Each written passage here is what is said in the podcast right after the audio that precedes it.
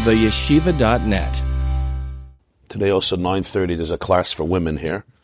So you could share with your wives or friends or relatives. That's 9.30, like every Tuesday, right here in this place. Okay. So please open up your Torah to uh, page, where are we? We are 16 on the bottom. Ches, column 4, all the way on the left on the bottom. And not on the bottom, in the second column, one, two, three, four, five, five lines from the top of the second column.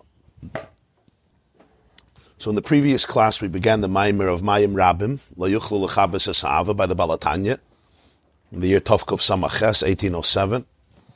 And the main point that was made was that the waters of the flood are called Mei Noach, the waters of Noach, even though Noach is the one who saved the world from the flood, because the ultimate purpose of the Mabul was not just to destroy.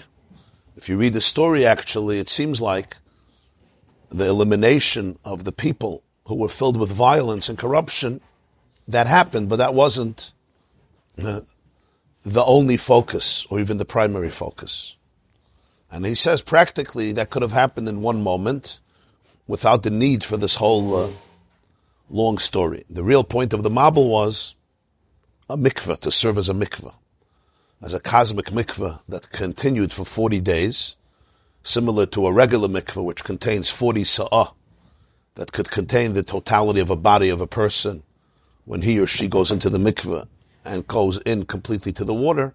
And so the earth was also submerged completely in the water like a mikveh, which is why it needed 40 days, like the 40 sa'ah, that even the top mountains could be under the mikveh, so-called mikveh. And the earth that emerges is a new earth. It's a new planet. It's a different type of planet. It's not the same planet that was pre the mikveh. Because the earth itself, as the Pasuk keeps on talking about, the fact that Mala ha'aretz, chamas, nishchisa ha'aretz, hinini mashchis ha'aretz. It's the earth, the earth itself that was transformed through the violence and immorality and the earth itself, therefore, went through a cleansing process. In the process, obviously, those who couldn't be saved because there was no hope were not saved, besides Noach and his family who were in the Teva. Why is this relevant? Because now we can understand that the waters are not just waters of destruction, the way we would see it at the surface, but it's actually Mei Noach. It's waters that create a certain Noach, a Neiche Deruche Noach from the word of serenity which is all a, the theme that he began developing in this Maimer. That the soul comes into a world with Mayim Rabim, where it's flooded by a flood of raging waters, which is a metaphor for stress and anxiety and various types of thoughts that flood the human mind and flood the human heart. Nonetheless, nothing can extinguish the innate love, but not only that, as a result of emerging in these waters, the soul reaches a much deeper place. And for that, he explained that it's called Mei Noach, which means serenity, because the Mabul is a source for Noach, for, for, for, for a new mikveh, for a new cleansing. Now, Noach is not so, uh, to be, I guess to be serene is not so simple. Sometimes as I said yesterday, when we go into a mikveh, there's actually the potentiality that it's the bridge between life and the opposite of life. Because underwater, a person can't live. We're not fish. So going into the mikveh is really the beginning of a process that represents something that challenges life itself. And in that process, in that process, which requires so much surrender, the Mei Noach emerged, the Mayim of Noach, which means Menucha, Shabbos, is Noach, V'noch, B'yom HaShviyah. So now we go, now we, we continue this theme. Again, it's page 16, the left column, five lines from the, from the, from the top. But it's already in Noach, so it's the left column, the second half. V'hine shibut ha-parnasa nikri gamkin mei Noach. So I understand when you're talking about a mabul, the flood. But here we're not talking about the physical flood.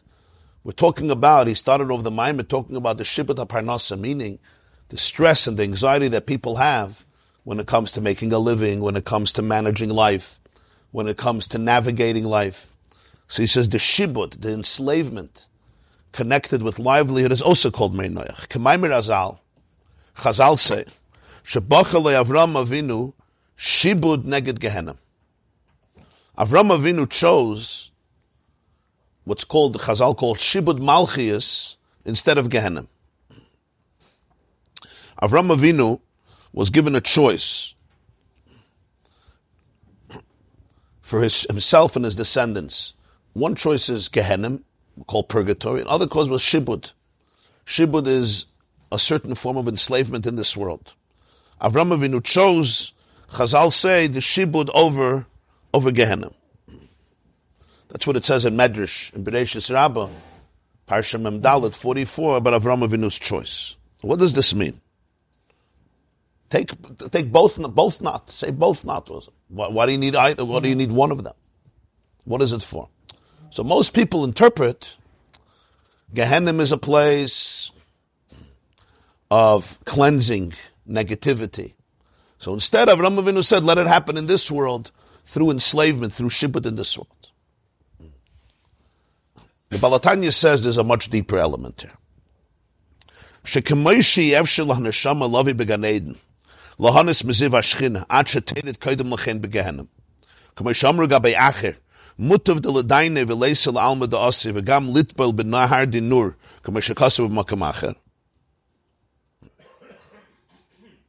Kach, kamoi kein aidei shibud,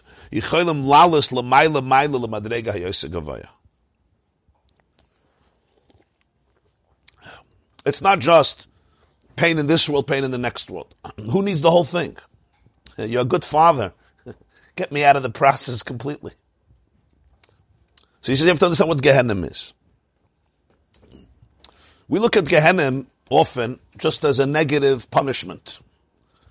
And sometimes it's seen as very vengeful and, and, and you know, horrible thing, and uh, people get a little queasy from it. Especially if your whole education revolves exclusively around Gehenna.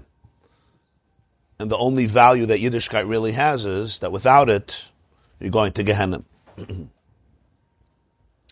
Which for some people maybe works, for some people works superficially, and for some people, I won't finish the sentence, but you know who they are, so. but really, he says you have to understand something else. That's not the Vart. He says Gehenna is essentially a part of Gan Eden. The, the neshama can't come into Gan Eden until it goes through Gehenna. Why, why not? why not? You have to be tortured in order to get cotton candy. You can't just give me the cotton candy without the negativity. The idea is because what's Gan you have to understand what Gan Eden is, what Gehenna is. He says you want the neshama to come to Gan Eden lehanis miziv ashchina to be able to bask in the radiance of the Shekhinah.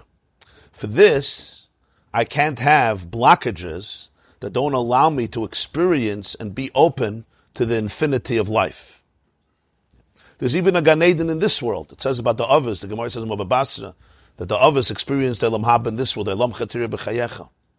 It's not even a geography place. It's a state of mind. It's a state of consciousness. Just like a simple example, taking a person.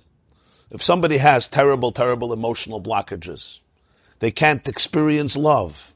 They can't give love. Not it may not be their fault. They're just scarred to the point that they can't receive it. If a person deep down feels that you're completely, completely undeserving of any love, you're just worthless. Deep down, it may even be subconscious. It's not like you tell yourself consciously. It may be pre-verbal experiences that have become ingrained in my psyche and this becomes my paradigm, so then my entire life is defined by this blockage. And you may be in a relationship with somebody who's trying to give you the most love in the world. But naturally, not naturally, but because of this wound, the person just completely can't experience it. They reject it. And the results are sometimes emotionally catastrophic. For anybody who understands this, or you know this from your personal life or people around you. Person certainly also can't give love, can't give love they have to go through a process which is similar to Gehenna, What's Gehenna? Gehenna is I have to be able to go and work through that pain, that feeling of unworthiness, which is very, very scary, and really spit it out or at least identify it and be able to see it and say, I'm not going to be defined by it. The ultimate bliss in the world, the ultimate pleasure in the world is Ziv Hashchina. It's a relationship with Ein Sof. But if I'm completely in a survival mode and a protective mode, I can't be in there. I can't experience it. I could be there. You could be in Gan Eden and it could be Gehenna. Gan Eden and Gehenna are very relative terms. Two people could sit, be sitting around the Shabbos table or around the Simcha with all their children. One person is in Gan Eden, you could see it on their face, and another person is in Gehenna. Two p- couples can go out for their anniversary. One set is in Gan Eden and one set is in Gehenna. And sometimes the same set, one is in Gan Eden and one is in Gehenna. Depends who you're married to and who they married. what is it? It's not the facts, the circumstances. It's where my soul is, where my heart is, how open I am. Sometimes, sometimes I want to be open, but sometimes I don't even know how. So I have to go through a process which is painful. It's painful in the sense because I'm identifying wounds that I didn't identify, but only then can I identify it and say, wow, I have defined my entire life based on these wounds. This has become the trajectory of my life. These are my neural pathways. Can I now choose? So it's not Gehenna is, I'm going to torture you, and once I torture you, now you get cotton candy. Now you can go to Six Flags for 20 years for free. And if you get tortured a little more, you get some more roller coasters. That's a very, uh, it's, it's, it's a very demeaning way of explaining it. Right? And certainly hard to appeal to a sophisticated person, which is why so many, you know, people, when it comes to religion and the whole idea of reward and punishment, they become queasy and they're like, keep me far, far away from this. Mm-hmm. Like in Tuvia, they ask him, what's the blessing you make on the czar? Right? So he said, Baruch Hashem keep us far away from him. That's the blessing. So just keep me far away from this. But the truth is, it's, it's, I'm not going to call Gehenna a beautiful concept. I don't know that's the right word. But I, I really would call it, it's a type of, of, of very deep spiritual, genuine therapy. Now, is therapy painful? One of the therapists say, is therapy painful? Huh?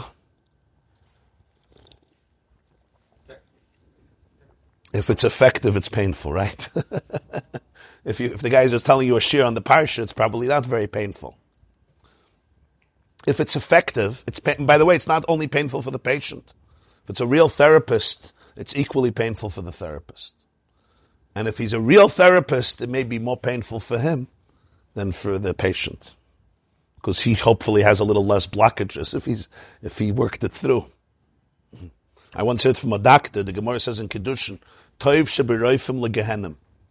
The best of doctors goes to Gehenim. Right? It's not a very nice thing to say when you're talking to doctors. I once said it at a dinner honoring a doctor. So I said it, so they wanted to kill me because they were honoring this big doctor, and that's how I started. So I said that it says uh, there's a word toiv is 17. Toiv is begematria 17. Toiv sheberoif, a doctor only believes in 17 blessings of Shemona Esreh Because he gets rid of Rifa'enu, because he's the guy who does everything, so then he goes to Gehenna. So this doctor got up, and he said, don't be afraid of this Gemara when you speak to doctors. I'll tell you what it means from my experience. He says, Toiv sheberoifim, a good doctor is legehenim, goes to Gehenim, not in the next world. He goes to Gehenim in this world. Because he's not a detached physician. He empathizes with a patient. So he says the Gehenim is in this world. It was a beautiful interpretation, right? So what does this really mean? This really means whenever you're going through a process of healing, you're experiencing some of that. Right? The Baal Shem once said, it says in Rosh Hashanah, the Mishnah says, Kol shliach tzibur, she'enoi mechuyev bedavar, enoi moitzias harabim. It's the end of Maseches Rosh Hashanah and Mishnayos. A shliach tzibur who's not obligated in a mitzvah can't dispense the people in this. For example, if I want to blow shofar for everybody, I have to be somebody who's obligated in shofar. I want to read the Megillah, if I'm not obligated to read the Megillah, then you who are obligated, you can't be yotzet through me. So the Baal Shem Tov said, the word is kol shliach tzibur she'enim mechuyev bedover. We touch mechuyev, responsible, chayav, you're, you're responsible. The word mechuyev in Lashon actually means guilty. So he said, if you're a shliach tzibur, you're not mechuyev bedover. You don't, be, you're yotza chayav bedina. You don't become, you're not guilty in it. In other words, you're, you're, you're not experiencing the pain of what the people are going through. And you can never extract the people from their pain because you're sitting in an ivory tower, gazing from above and giving aitzes. It was a panel not long ago. It was with two therapists, two very big therapists in the Orthodox Jewish world. One of them is a scholar. He knows his information. The other one is also a scholar, but he has empathy. And the contrast was unbelievable. one was so hard to listen to because it was the facts were fine, but it was just detached. And the other person at Ibigalept. So you open up. You open up. Why? Why can't I have? Why do I need empathy? Why can't I just tell you the facts? I'll just tell you you're Meshugana. you're dysfunctional. Why is empathy important? Why did the Baal Shem Tov say that? There won't be empathy. It's facts. It's about facts, right? You know, when people, I'm just telling you the facts. the answer is, if you're talking about, you know, a, a mathematical equation, so facts are, fine. you don't have to empathize with a mathematical equation. Somebody asked Bertrand Russell how he teaches ethics when he's not ethical. So he said, I also teach math and trigonometry and algebra, and I'm not a circle, and I'm not a square, and I'm not a triangle.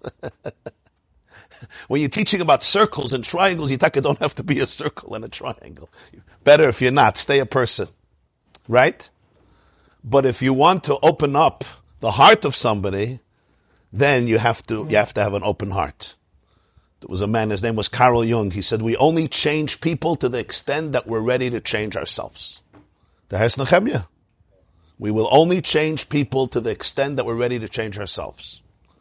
If you don't get that truth, I can't really change people. I could preach, but change people only to the extent that you're ready to change yourself. So when you talk about Gehenna, what is Gehenna? is really a very deep process of opening up the soul so that can release all the blockages. So now it could become in touch with its own infinity, like he said in the beginning of the Maimer, that a soul is betachlis hayichud be'ein soif baruchu. But that oneness with infinity could be completely blocked. That's the purpose. When you talk about fires of Gehenna, fires of Gehenna, people think it's physical. they think there's like a barbecue and God throws you into fire and they even warn people that you're going to get burnt here and burnt there. It's all metaphorical. The says there's a Gehenim Shel Shelig, there's a Gehenim Shel Eish. So one person God says, okay, it's going to snow on you for 40 years and you're going to be in fire for 40 years. It's really different types of healing. There's a healing that feels like fire and there's a healing that feels like snow. Emotionally speaking, there's different models through which you can extricate the blockages of a person. Now you could say, but I don't want to do that. It's like somebody saying, I want to remain blocked for the rest of my life and completely not feel myself. The pain of that is much worse. The pain of disassociation is much worse than the pain of getting rid of disassociation because that's really going back to yourself. Lech lecha. So the Baal HaTanya says that's pshat in Avram Avinu. Not Avram Avinu was like, okay, I'll take this torture chamber instead of that torture chamber. No. Just what's Gehenna? Gehenna is a hachana. It's a preparation for the neshama to be able to be. Because every time a person goes through life and I allow those blockages to be reinforced and reinforced and reinforced, my soul knows it. My soul experiences it. I can't fool my soul. The soul goes into exile. And now I want to eliminate the protectors or the blockages, what we call klipos, shells and husks. So he says, when Avram Avinu chose Shibud, it's because Shibud is the same process. The stress in this world shouldn't be seen as a process of Ramavinu said, where people are just stressed out. It should be seen as the beginning of Gan Eden. That's what he asked for. You understand? That through Shibud Yecholim Lalas Lamayla Mayla Lamadrega Yesagavaya. That's the Mabul. And it's the main Noyach. That there shouldn't be just a flood in life. The flood is the, is the waters of serenity. What does Shibud mean? Vihine Shibud. So you might learn Shibud means he says. Now remember, this is 1806. The Maimon is being said 1806. So you're talking about Tsarist Russia. Under the reign of Alexander, Paul I was assassinated 1801. So 1806 is the rule of Alexander, just to give the historical context so you understand. Shibud doesn't mean that we happen to have the czar. We happen to have the czar. His name was Tsar Alexander, and he's our king in, in, in, in Russia. The Bible was said in Liadi, in Belarus. And he takes taxes. we got to pay taxes. there was no 501c3 in Tsarist Russia. You got to pay taxes. I'll guess guess what Alter Rebbe says. I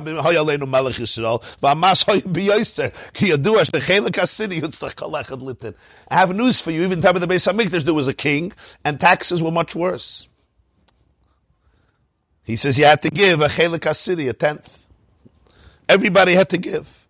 So if that's what Shibud Malchus is, that Avram Avinu chose Golos over Gehenim, instead of going to Gehenim, they'll go to Golos. He says that's what it means that we're paying taxes and we have a Melech, and everything that a king came with. Uh, the monarchy in Russia was very serious. It wasn't uh, the monarchy in England, which is uh, ceremonial, uh, constitutional monarchy. It was serious dictators, these czars. So he says, but that's not the Nakud of Shibud. That was even the base of Mikdash. There was a Melech and you pay taxes. Hakavanahi, it's a state of, the state of mind.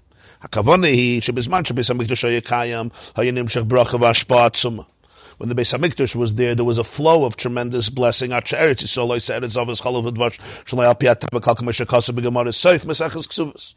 Yisrael flowed with Malkan honey to the point where things defied nature, as the Gemara explains in the Sugyat and the Maseches Ksuvas. Mazel tov to all those who are finishing Seif Masech Ksuvas. This wasn't planned that the Maimer should uh, quote the end of Masech Ksuvas. He usually doesn't give the Maramekaimis right in the middle of the Maimer. But the whole sugya at the end of Ksuvas is the blessings of Eretz Yisrael in the past and in the future. So even though people had to make a living and had to pay taxes, but the stress, daigas, anxiety, I have to make a living. I have to make a living. You know, sometimes you have to do something, but the pressure kills you. The stress around it. Everybody has pressures in life. The question is the attitude. Sometimes a person has a to-do list, and fine, you go from one thing to another thing, another thing. But then there's the emotional anxiety that's involved. That's not about the actual responsibility. It's about my attitude to the responsibility. You all know what I'm talking about, right? It's the daiga, it's the tirda, it's the anxiety involved. Va'ata today, he says, yesh l'kol echad ve'echad yigiyas v'tirdas aparnosa lasik binyan. Every person has this need to exert themselves and the stress that's connected to living, whether it's parnasa, earning a livelihood in terms of financially, or whatever other responsibilities you have in life. It's a marriage, it could be raising a family, it could be a relationship with yourself, relationship with your children, your relationship with your job, whatever it is. Parnasa here is in a broad sense. It's not just parnasa to bring home a potato. Parnasa is living in a world where you could be successful and make a living and do what you have to do in order to be able to live. And it comes, he says, every single person has an anxiety involved.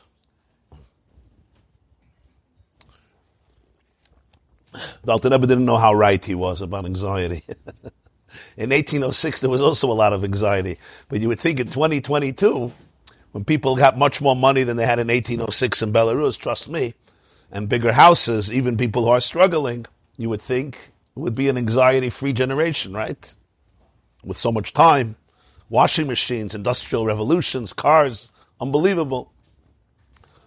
Huh? Hot water, ability to go on vacation.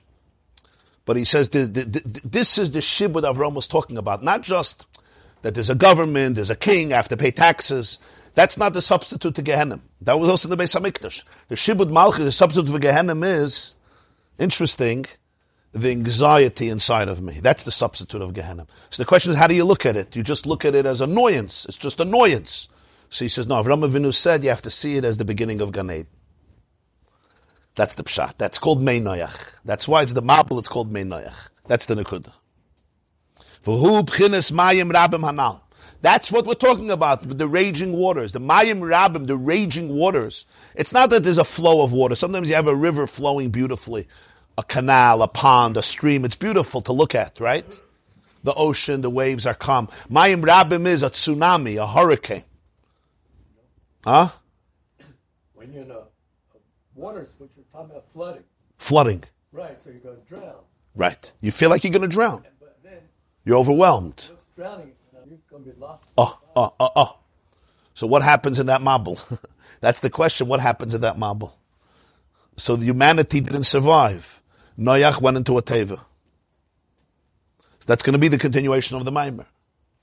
How the Mayim Rabbim, not only they don't extinguish the love, they bring out more love. That's, that's, the, that's the Nikud of this Maimer. That the anxiety I have in life also, also has to be qualified. When we talk about anxiety, it's such a big word. And sometimes a person needs different, you know, a support system and interventions to be able to deal with it. It's not, huh? Right, but I'm saying, you know, sometimes there's also physical, you know, whether it's vitamins or sometimes a medic. You have to be very sensitive and careful because every person, you know, you have to know what the person's situation is. The point here, he's giving a spiritual perspective on how we look at the marbles in our own life that, that flood us.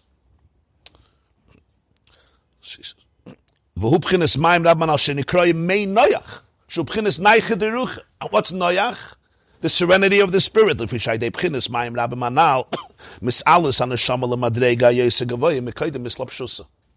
Because through this, the soul is elevated to a place that's even deeper than the soul before it came down into the world. How can that be? Before the soul came into this world, it was enjoying the glory, the ray of the Shekhinah. So how can there be something higher? So he says, it says in.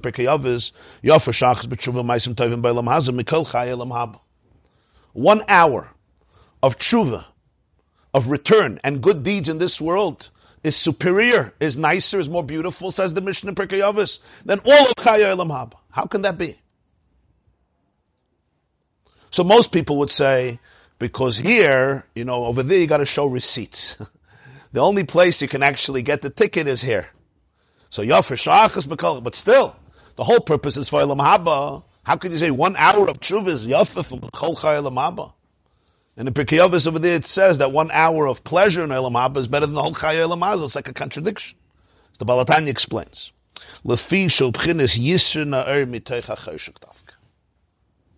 These are the key words. Over here you have the light that's born from darkness. It says in Koheles, Ecclesiastes, Shlomo Melech says, I have seen, There's a Yisron. Yisron means an advantage. Yes, sir. That wisdom is better than stupidity, like light is better than darkness. That's what he says. I've seen. And the question is really, you want a Nobel Prize for that? You came up with a gewaldige revelation. Wisdom is better than stupidity. That I can understand that you need Shlomo HaMelech for that. Not everybody understands that. Einstein said two things are infinite, the universe and stupidity, and I'm not sure about the former. So I can understand what Shlomo HaMelech means. When he says, like light is better than darkness. Okay. What's the, so the Baal HaTanya says you have to listen to his words. Everybody learns like the superiority of light over darkness. He says, no, like the superiority of light that comes from darkness.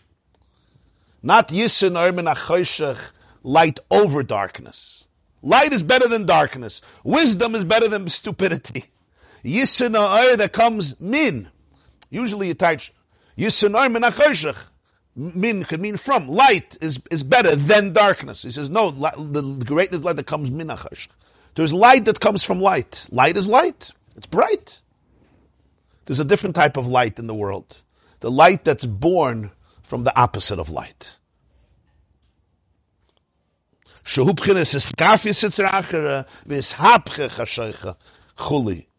The language, it's from Zoya, Linohira. This is when Sitra Achira, which means the other side, the side of unholiness, is subdued. Or even more, darkness gets transformed, metamorphosized into light. That's a whole different caliber of light. And with, that is not an Olam Haba, because Olam Haba is a place of light, of brightness. It's in this world where you have chayshach. It's in this world where you have, like he said before, daigas, stress, where you have the anxiety. It's this world where I can get so stuck in my own darkness so what happens now? Avram Avinu says, I want shibud. This is the shibud he's talking about, this type of anxiety. And that's instead of Gehenna. It's just like Gehenna brings you to Gan Eden. This shibud brings the neshama to a much deeper place even than it was before. Why? Because Yafar Shachas B'tshuva Maisim Tovim B'Elam Haza Dakin Elam Haza greater than Elam Haba because here is the light that's born from the darkness. And what does this mean practically?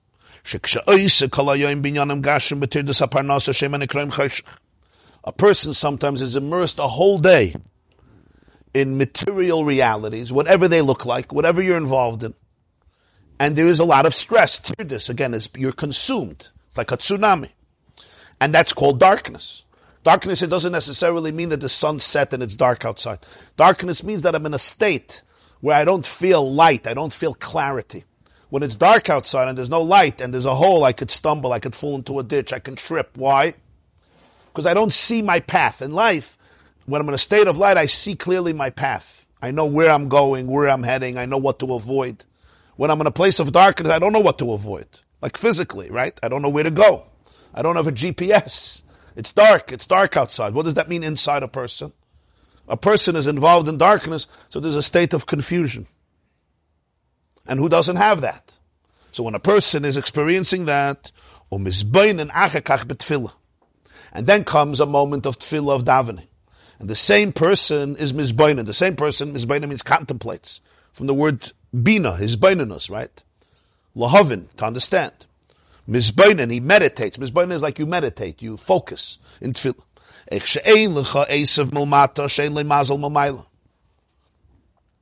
Now he goes through a whole process of what a person becomes aware of. Each person according to their capacity. There's, it says in Chazal, no, gla- no grass down here doesn't have a mazel up there that tells it to grow. Which means this world is not just an isolated planet. Even a, a blade of grass has a spiritual life force. And today we basically know, uh, even in science, you know, what we thought was, they used to think that a cell is simple. and therefore it's not a chiddush that it just emerged spontaneously.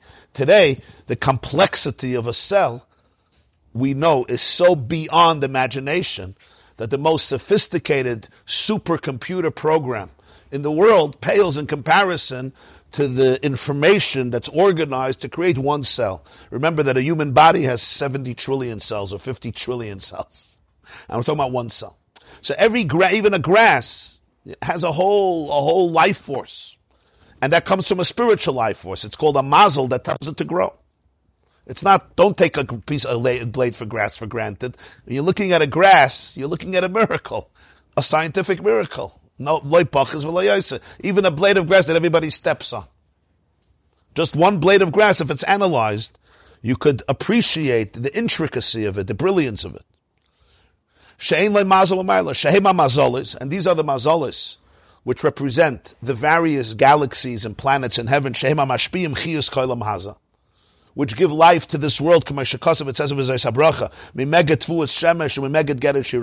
the sweetness of grain that comes from the sun and the sweetness of the produce that comes from the moon. Meaning the heavenly constellations like the sun and the moon, how they affect all vegetation and produce, because nothing can grow without sun, without photosynthesis, without the light, without the heat. Everything is affected. But those planets themselves, all the planets and all the galaxies and all the stars, they themselves, hey, mekablim, may ayin sarim. They receive their energy from what's known as the ayin sarim. Just like there's 70 nations, there's the 70 spiritual guardian angels of the nation. They're called in Kabbalah ayin sarim, the 70 spiritual rulers of the 70 nations. They're called sarim, sar like the word minister. So you talk about galaxies. And today they just put up a new telescope. You know, they sent a new telescope up. It's called the James Webb's telescope.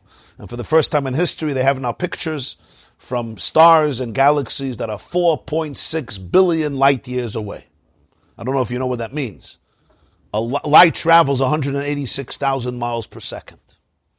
Okay? So how long does it take for light to travel from the sun to earth? Eight minutes. So eight minutes of light is the distance from here to the sun. Eight minutes. Now think about that. The sun is pretty far. Now how think how much is eight years of light? Now think of 8,000 years of light. Okay. 800,000 years of light.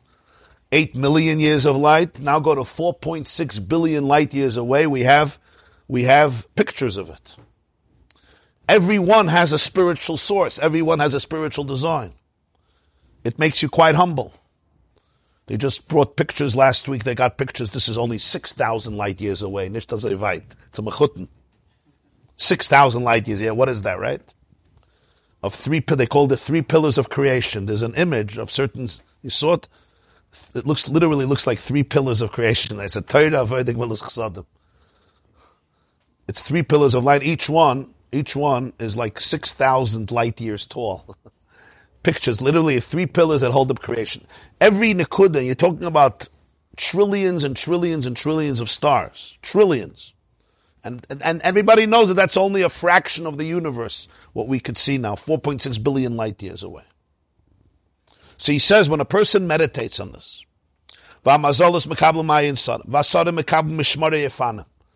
Ifanim is the lowest level of angels, and Shmari Ifanim is the sediments of the Ifanim. V'hei mekablim me'amalachim, and they receive v'gavaya me'al gavaya, higher and higher, at shekulam mekablim m'bchinas malchusi yizbarach. There's a whole process of evolution from the spiritual to the physical until everybody receives from Hashem's malchus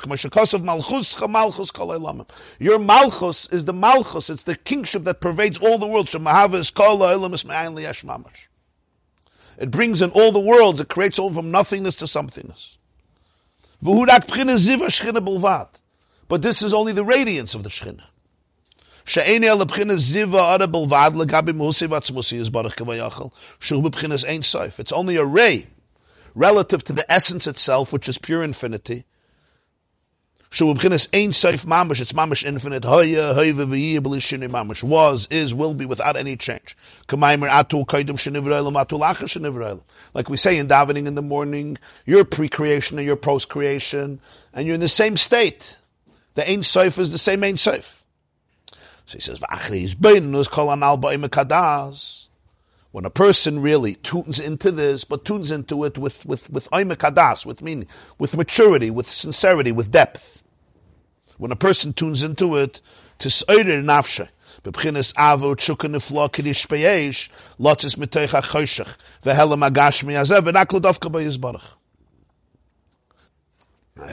When a person tunes into us, a person wants to connect to the truth of the world, to the reality of the world.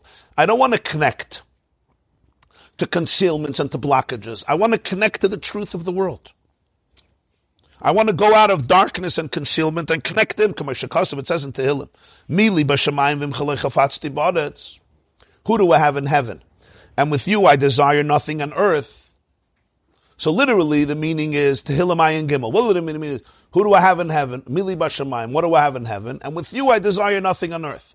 So the Baal HaTanya says, what is David HaMelech saying? Shlayachpetz klal loy began eden atachten, v'loy began eden elyon, shem rak b'chine ziva ade belvad, u'kamayim az al tzadikim yoshim b'nenim ziva shchine, kiyim ledofka ba yizbarech, likolu b'chines muhusi v'atzmusi yizbarech, v'nikre b'zayir HaKadosh l'ishtav v'begufa demalka. The person says, I don't want heaven, I don't want earth, meaning, I don't want even Gan Eden the lower Gan Eden, the higher Gan Eden. Why not? Because that's a ray of the Shechina. Tzaddikim sit, the Gemara says in Brachas, and they dwell in the Ziva. I want to be subsumed in the essence itself. In the Zohar, it's called Lishtava, to be swept away, to be absorbed. Lishtava, begufa de malka, in the body, in the core of the king itself. This love is called tshuva. What does tshuva mean? Return. It's with more vigor, more strength. Because it comes from the darkness, where the person was submerged in vanities of the world. Because the greatest light comes from darkness. This is called Bechol Ma'idecha. You should love God with all your heart, with all your soul, and then there's Bechol Ma'idecha. What's Ma'idecha? Shubchinis bligvul mamish. It's infinite. Shabbat dafkim in ahepich. It comes from the opposite shu which is darkness. Kamashakasav, as the pasuk says in Bereshis, says Vayara lekim es kol asher asa v'hine toiv ma'od. The last day, this Friday, Hashem saw everything He made. It was very good. So there's a fascinating medrash here in Bereshis Rabbah. It says as follows: Toiv zemalachayim. Toiv ma'oid is a malach hamavas. Hashem saw everything is good. That's the angel of life. He saw that it's very good. Toiv ma'oid. It's infinitely good. That's the angel of death. What does that mean? Toiv ma'oid is better than toiv. You know, toiv is good. Toiv ma'oid is unbelievably good, excessively good. That's malach hamavas. The answer is through the opposite, through the darkness. Shubchinis nefesh apahamas yichaylim love lebchinis avas b'chol meidecha shu b'ligvul mamash. Through the opposite, through the animal soul, that allows you to reach the ma'oid, the love of b'chol meidecha, which is b'ligvul mamash, which is infinite mamash. Precisely through the ma'oid. What does this mean? What is the Baal HaTanya saying here?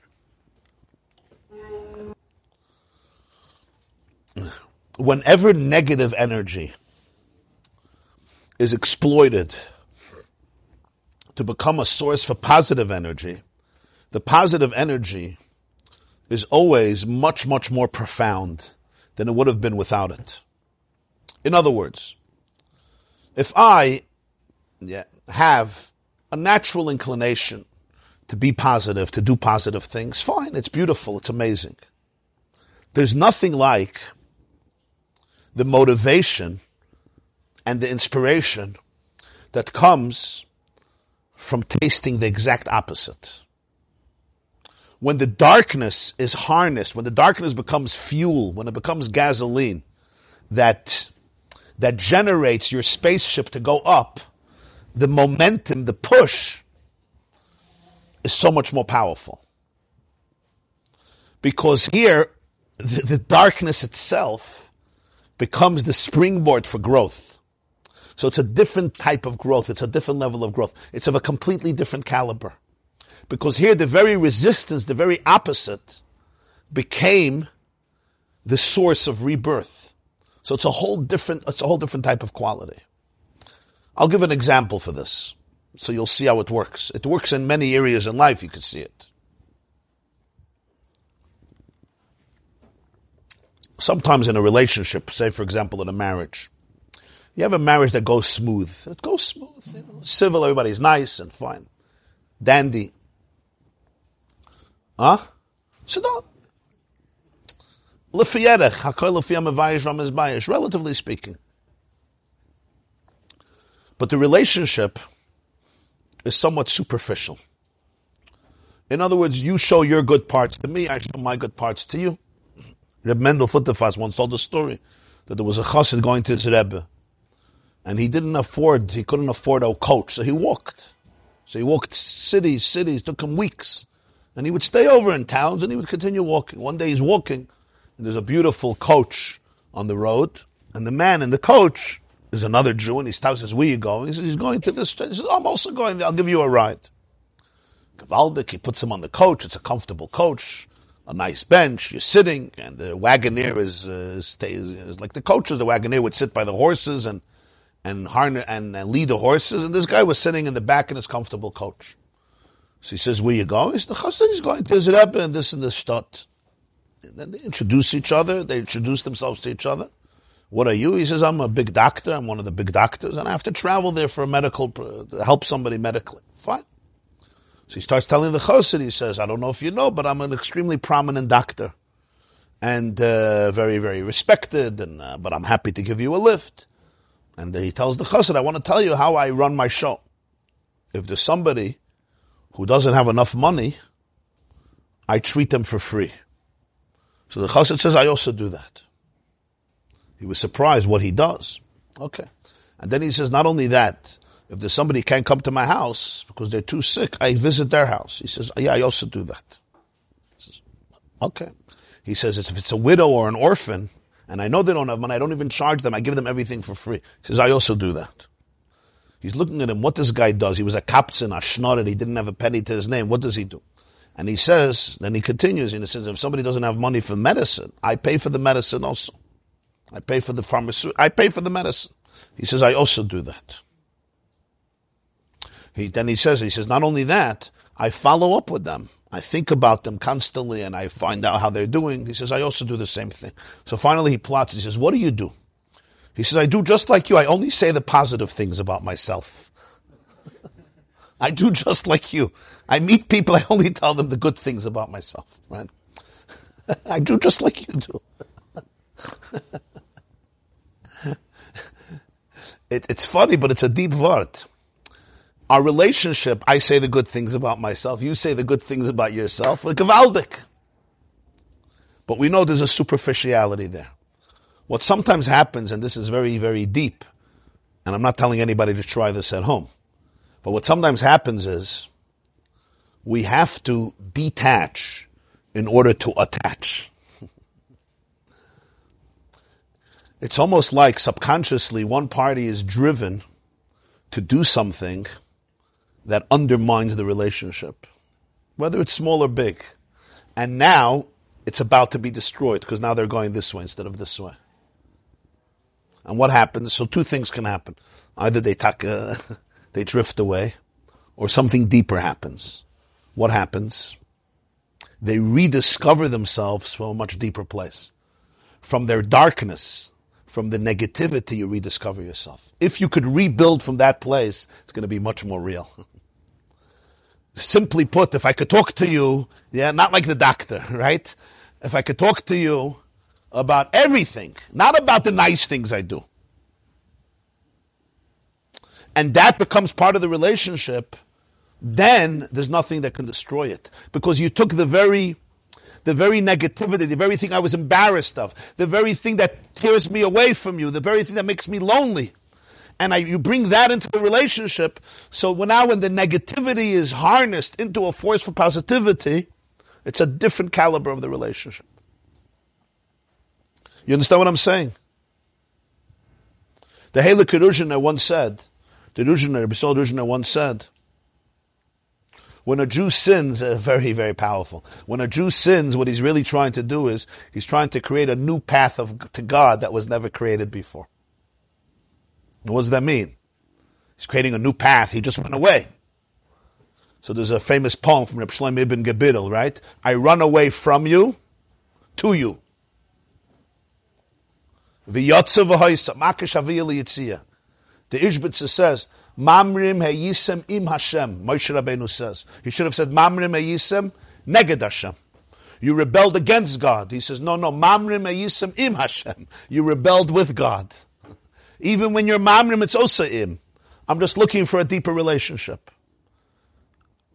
Subconsciously, subconsciously, that's the tshuva. That's bechol moedecha. I don't want to, I don't want the mediocre relationship. I want the relationship that includes all my darkness. So sometimes when that relationship breaks down and we become disconnected, what happens now? We're disconnected. If that, but the relationship is deeper than the darkness. So if now if the darkness becomes a source of new awareness, it's an unbelievably powerful bond. Nothing can destroy it because the choshech itself produced the light. This light is being fueled by darkness. When light is fueled by darkness, it's a different caliber of light. Because all the negativity becomes part of it. Everything you were embarrassed of, everything you resisted, everything that pulled you away now becomes part of that. Toiv zamalachayim, toiv ma'oid zamalachamavas. The angel of life is good, but how do you reach ma'oid? How do you reach the ma'oid in life? How do you find Bechol Moidecha? How do you find infinity? I'm finite. How do I find infinity? Infinity I always find through the opposite. Toiv ze malach. Ma'oid is a different experience. What's the ma'oid? What does this mean in a person's life? When I'm facing that which apparently undermines my life over there lay the potentiality for the deepest type of connection when it's reharnessed into a connection. And it becomes, from finite, it becomes infinite. It becomes Bechol Maidacha. That was, you're asking about Rish Lakish, that was the power of Rish Lakish. In that sense. That's why the Gemara says, B'makim shabali tshuva oimdim, Ain't tzaddik and gemuri mechalim lamed. What makes the Baal Tshuva greater than the tzaddik? It's the Yisrin ha'er min ha'choshech. It's the light that's born from the darkness. Because that has a power in it that's very, very intense. It's the intensity of the darkness. The light doesn't have it. And when that choshech is re, is rechanneled, it's retra- it's transformed, it's a whole different type of light. So when, when, when, I don't have to be afraid of my anxiety. When I use, everyone has dark places. What happens with those dark places? That's the question. If I'm afraid of my darkness, or I get angry at it, or I just run away from it, or I repress it, then I never had the opportunity to reach Ma'oid. I only want to stick to Malach HaChayim. Malach HaMavis means can you face your own angel of death? We're not talking here about the big Malach HaMavis. He should stay far away. We're talking about the angel that speaks of death. Your own angels of death. The angels that want to kill, that I feel want to kill me. I feel they're going to kill me, right? Your own Malach HaMavis. Can you face them? Can you really look at them? And the more death they speak about, the more scary they are. The more ma'oid, the more ma'oid is here. Because if this becomes my source of healing, you become unstoppable. Does anybody know what I'm talking about or not really? Huh?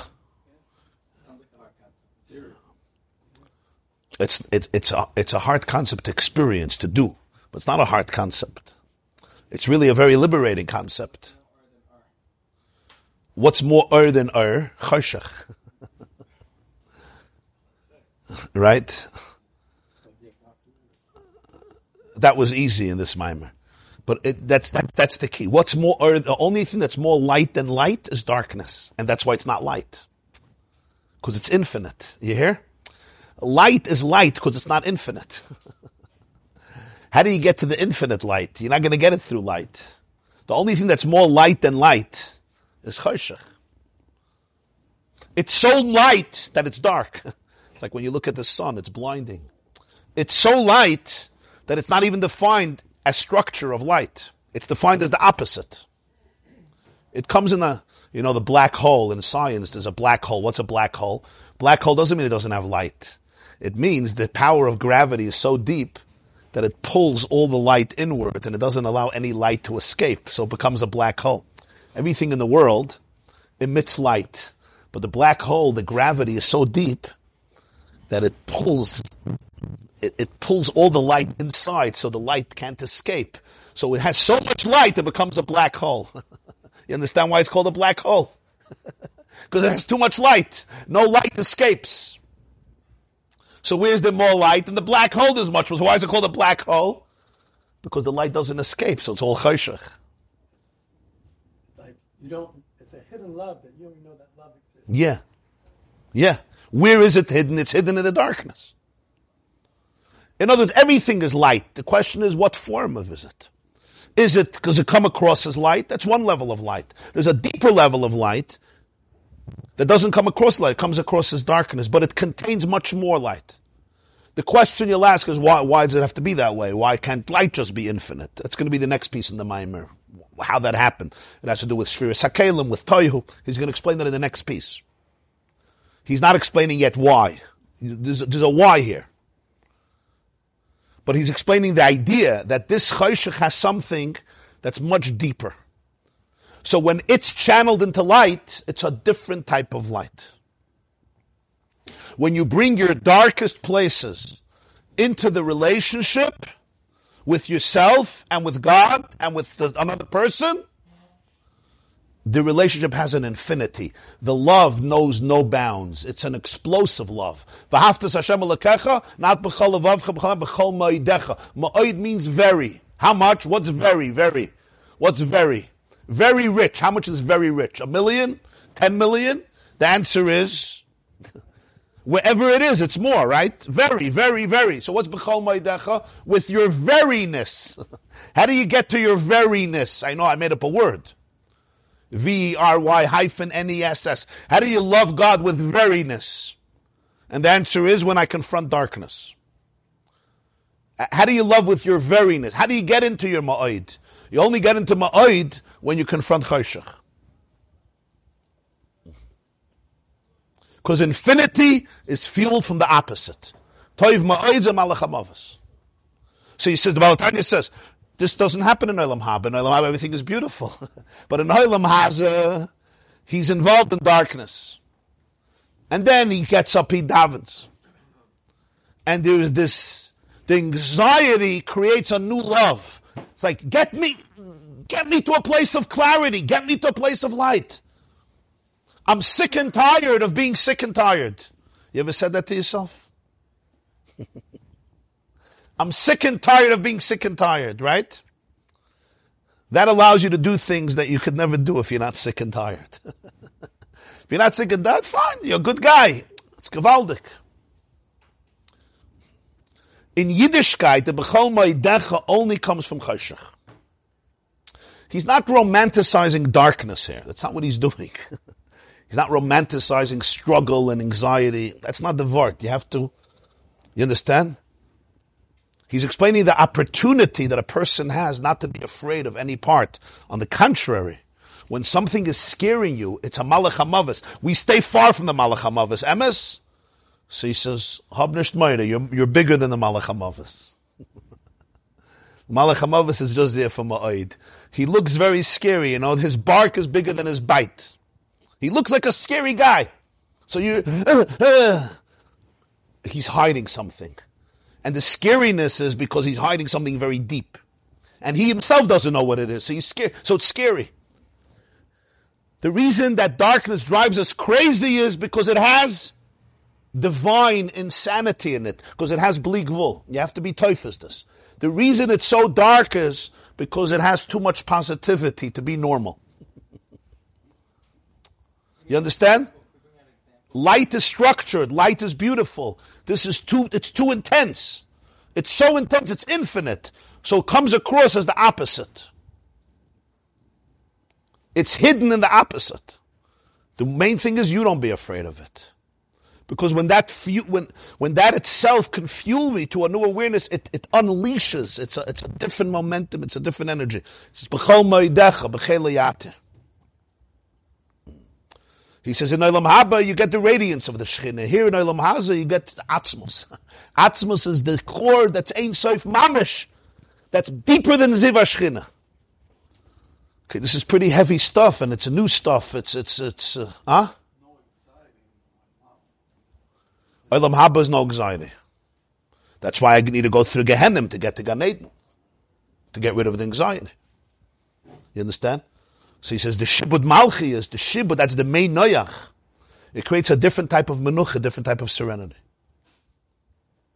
On a very practical level, it means that which drives you most crazy, that which makes you hate yourself most, that which really sits in the depth of your chest and eats up at you. Let's call it your darkness, your malach your angel of death, your lowest angel over there lay the opportunity for the deepest form of renewal and love and attachment. You say, no, no, no, no, no, no, no, no, no, no, no. Not, there, not there. Just cut it out. It's not the tragedy of your life, it's the gift of your life. It's hard to say this because it's a malach at the moment. But that's what he's saying. Hashem saw two things. He saw toiv and he saw ma'oid. When he looked at the angel of life, what did he see? Toiv. When he created the Malach HaMavis, what was he creating? Ma'oid.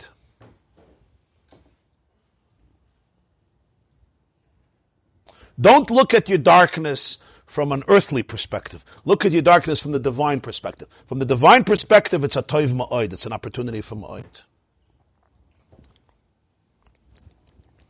Okay, we'll take a break here.